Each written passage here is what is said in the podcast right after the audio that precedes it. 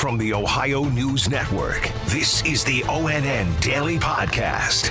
It is Thursday, July 30th, 2020. From the Ohio News Network, I'm Daniel Barnett. In a matter of minutes this morning, the Ohio House voted to remove Republican Larry Householder as Speaker of the House.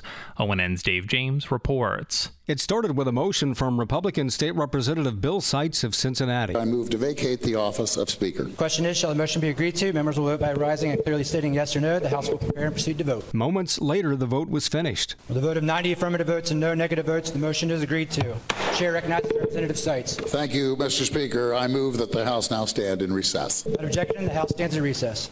Householder was not at the session. The House action came less than an hour after an announcement that Householder has been indicted by a federal grand jury.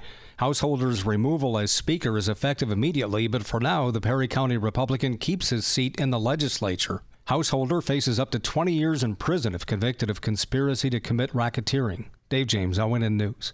State Representative Bob Cupp, a former Ohio Supreme Court justice, was chosen this afternoon as Householder's successor. Governor Mike DeWine wants to rein in some of Ohio's nightlife. During his afternoon coronavirus briefing, the governor said he has asked the Ohio Liquor Control Commission to hold an emergency meeting to consider enacting a statewide emergency rule preventing the sale of alcohol at bars and restaurants after 10 p.m.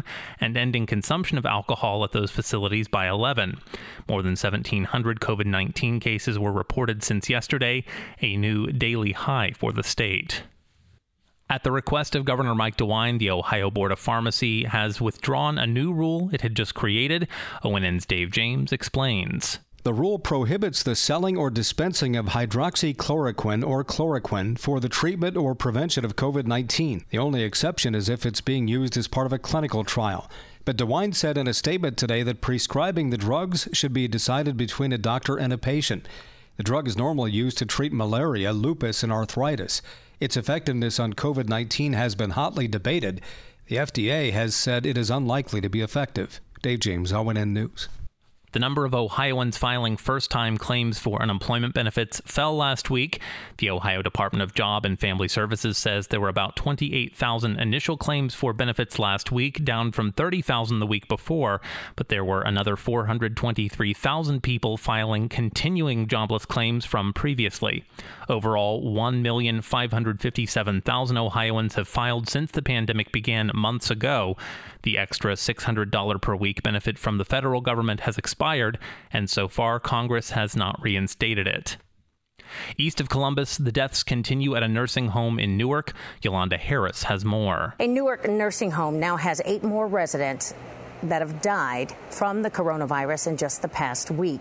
And updated numbers from the Licking County Health Department, we were told 19 people have now passed away at the Newark Care and Rehabilitation Center because of COVID. The Health Department says the facility now has 73 residents who have tested positive and 40 staff members. I'm Yolanda Harris.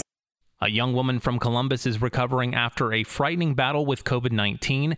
Angela Rygart reports. Sierra Lewis says it all started the 4th of July. She ended up in the hospital. Every word I got out, I ran out of breath. 8 days battling the virus, anxiety, and blood clots. She's 34 years old, a single mom to 2 young boys. She has diabetes, but she never thought this would happen. A lot of people my age do not take it seriously. They're partying.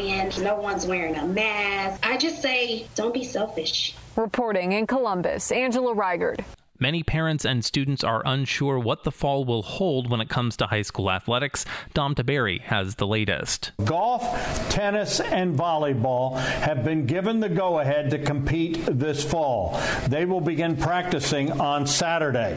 Football, field hockey, soccer, and cross country can also begin practicing on Saturday, but their seasons remain on hold. The governor will have to decide if they're going to be allowed to play games in the fall, and no word on when that decision will be coming down.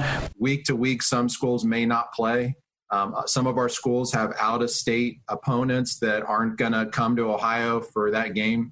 So it's going to look different. And I know not every school is going to get their full schedule in, but we're going to hope and plan for as much of the season as we can. For the Ohio News Network, I'm Dom Tiberi reporting. And CBS News is reporting people in all 50 states have reported receiving unexpected deliveries of seeds from China. But what are they and where did they come from? Bryant Somerville has more. Daniel Kinney is the Division of Plant Health Chief with the Ohio Department of Agriculture. He says last Friday he saw a couple articles online about unsolicited seed shipments. Over the weekend, ODA started receiving calls. As of a couple hours ago, we had over 150 reports from Ohio of people who've received these shipments. Because they're unknown, Kinney says they could contain invasive plant species. If you have received a package, he says, don't plant them, don't eat them, keep them sealed with the original packing, and go online to report them to ODA's website. In Columbus, Bryant Somerville. Special thanks to our affiliate station WBNS-TV in Columbus for their contribution to today's newscast. I'm Daniel Barnett on the Ohio News Network. This has been the ONN Daily Podcast, a production of Radio Ohio Incorporated on the Ohio News Network.